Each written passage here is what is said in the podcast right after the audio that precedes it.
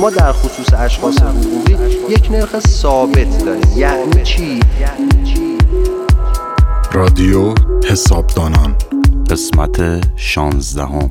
به نام خدا. سلام. مالیات اشخاص حقوقی. موضوع 16 همین قسمت از مجموعه پادکست های رادیو حسابدانان. امروز هم در خدمت سید علی سرحدی هستیم و می‌خوایم راجع به موضوع ماده 105 قانون مالیات های مستقیم صحبت بکنیم. موضوعی که شرکت ها درگیرش هستند یعنی مالیات اشخاص حقوقی. علی آقا سلام. وقت شما بخیر. به نام خدا منم سلام عرض می‌کنم خدمت همه شنوندگان عزیز. امیدوارم که هر کجا هستند حالشون خوب و صحیح و سلامت باشند همچنین خدا قوت میگم به محمد رضا نکویی عزیز بابت تمامی زحماتی که تا به اینجا در مجموعه پادکست های رادیو حسابداران کشیده و باعث دلگرمی و انرژی مضاعف بنده بوده. همونطور که محمد رضای عزیز اشاره کرد امروز می‌خوایم در خصوص مالیات اشخاص حقوقی صحبت بکنیم. اگر مالیات اشخاص حقوقی رو مهمترین موضوع مالیاتی و مهمترین منبع مالیاتی در کشورمون ندونیم می‌تونیم قطعا به عنوان یکی از مهمترین ها اون رو قلمداد بکنیم. اشخاص حقوقی یعنی کلیه شرکت ها، مؤسسات و سایر اشخاصی که به موجب قانون به وجود میان و فعالیتشون رو آغاز می کنند دارای هویت فرضی هستند در اداره ثبت شرکت ها یا سایر مراجع قانونی به ثبت می‌رسند و بخش بسیار زیادی از فعالیت های تجاری و اقتصادی در کشور ما به وسیله اشخاص حقوقی صورت می‌گیره. اشخاص حقوقی همچنین دارای مقررات و ضوابط مالیاتی بسیار مهمی هستند. احتمال خیلی زیاد افرادی که به عنوان حسابدار، مدیر مالی، رئیس حسابداری دارن این گفتگو رو میشنوند با مالیات اشخاص حقوقی کم یا زیاد سر و کار داشتن. هدف ما در این پادکست اینه که مقررات کلی و موضوعات تیتروار مالیات اشخاص حقوقی رو مورد بررسی قرار بدیم قطعا در پادکست های بعدی به تفصیل و به صورت کاملا واکاوی سایر موضوعات هم مورد بررسی قرار خواهیم داد. اشخاص حقوقی طبق ماده 105 قانون مالیات های مستقیم بایستی از سود مشمول مالیات خودشون 25 درصد رو به عنوان مالیات پرداخت بکنن سالانه. برخلاف اشخاص حقیقی که نرخ مالیاتیشون یک نرخ پلکانی بود و با افزایش سود مشمول مالیات نرخ مالیاتشون هم افزایش پیدا می کرد ما در خصوص اشخاص حقوقی یک نرخ ثابت داریم یعنی چی؟ یعنی اگر یه شرکت هزار تومن سودش باشه یا هزار میلیارد سودش باشه باید 25 درصدش رو در حالت عادی به عنوان مالیات پرداخت بکنه. حالا ممکنه مشمول یه سری مشوق ها و معافیت ها بشود که این مبلغه و این درصده رو کاهش بده. اما به صورت پیشفرض نرخ مالیاتی اونها 25 درصده. اشخاص حقوقی یک سال مالی دارن. یعنی زمانی که در اداره ثبت شرکت ها فرزن به ثبت می‌رسند یه اساسنامه بهشون تعلق می‌گیره که این اساسنامه همون شناسنامه اون شخص حقوقیه. چه شرکت باشن چه مؤسسه این اساسنامه رو دارن.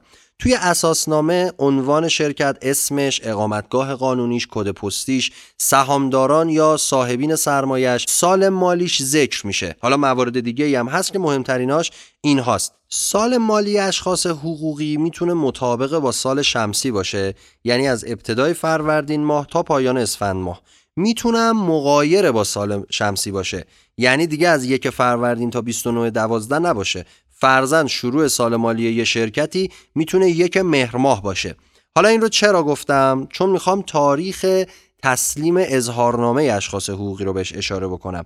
طبق ماده 110 قانون مالیات های مستقیم اشخاص حقوقی موظفند حد اکثر تا چهار ماه پس از پایان سال مالی اظهارنامه مالیاتی خودشون رو ارسال بکنن. این چهار ماه حد اکثر مهلت زمانیشه. یعنی می‌تونن مثلا اگر سال مالیشون اسفند ماه به پایان می‌رسه اردیبهشت یا خرداد هم اظهارنامه بدن. ولی حد اکثر تا 31 تیر ماه باید این اظهارنامه ارسال بشه. و این نکته هم بگم که طبق تبصره همین ماده اشخاص حقوقی برای کلیه درآمدهای خودشون اهم از درآمد فروش کالا یا ارائه خدماتشون درآمدی که از محل اجاره املاک به دست میارن.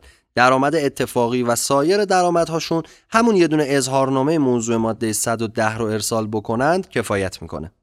خب متشکرم از توضیحات کامل شما. اگر بخوایم راجع به نحوه محاسبه مالیات اشخاص حقوقی صحبت کنیم یه فرمول کامل و مشخصی رو میشه داد که اونم اینه. مأخذ مالیاتی ضرب در نرخ مالیاتی که شما فرمودین طبق ماده 105 درصده که مبلغ مالیات اشخاص حقوقی مشخص میشه. حالا این مأخذ مالیاتی چطور به دست میاد؟ همونطور که خودتون هم اشاره کردید میزان درآمدشون از فروش یا ارائه خدمات منهای مشوق ها منهای معافیت ها و منهای هزینه هاشون میشه همون مأخذ مالیات یا همون پارامتر اول فرمول ما. حالا این هزینه ها یه نکته رو همینجا بگم. باید هزینه هایی باشه که مورد قبول سازمان امور مالیاتی باشه یا به همون اصطلاح خودمون. میشه گفت هزینه های قابل قبول مالیاتی. که در پادکست های بعدی مفصل راجع به این هزینه ها صحبت خواهیم کرد. اگر من بخوام یه چند تا مورد از تکالیفی که بر عهده این افراد و این اشخاص حقوقی هستن رو به صورت تیتروار هم براتون بگم می‌تونم از وظایف ماهیانه اونها شروع بکنم.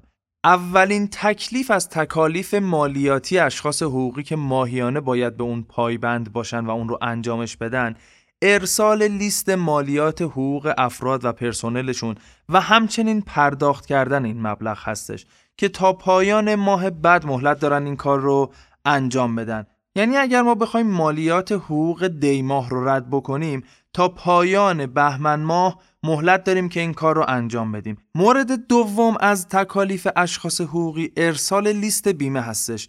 به سازمان تامین اجتماعی. البته با اینکه این موضوع به مالیات ربطی نداره ولی گفتیم که حالا یه یادآوری بکنیم که دوستان خاطرشون باشه. مورد بعدی میریم سراغ وظایف فصلی این اشخاص حقوقی. که دو تا از مهمترین اونها ارسال اظهارنامه مالیات بر ارزش افزوده که 15 روز پس از پایان هر فصل ما مهلت داریم این کار رو انجام بدیم و این اظهارنامه رو ارسال بکنیم. مورد بعدی ارسال لیست معاملات فصلیمون هستش که یک ماه و نیم پس از پایان هر فصل مهلت ارسال اون رو داریم. خب این هم از وظایف فصلی. اگر بخوایم راجع به وظایف سالیانه صحبت بکنیم مهمترین اونها که میشه گفت مهمترین تکلیف مالیاتی هر شخص حقیقی یا حقوقی هستش ارسال اظهارنامه عمل کرده که همونطور که خودتون ذکر کردین چهار ماه پس از پایان سال مالی ما موعد تسلیم ارسال اظهارنامه های عمل کردمون هست. مورد بعدی تهیه صورتهای مالیه و در صورت مشمولیت حسابرسی اونها توسط مؤسسات حسابرسی یا همون حسابرس مستقل به اصطلاح. یکی دیگه از مواردی که می‌تونیم به عنوان تکالیف اشخاص حقوقی ازش یاد بکنیم پلمپ دفاتر قانونی هست. همون دفتر روزنامه و دفتر کلی که حالا ما می‌نویسیم و ارائه میدیم به سازمان امور مالیاتی. مورد دیگری از تکالیف اشخاص حقوقی هستش. خب این موارد رو من خدمتتون عرض کردم به صورت تیتوار هر کدومش یک دنیا حرف داره راجع به هر کدومش میشه یک پادکست ضبط کرد. فقط خواستم که این موارد رو یک بار دیگه ذکر کنم.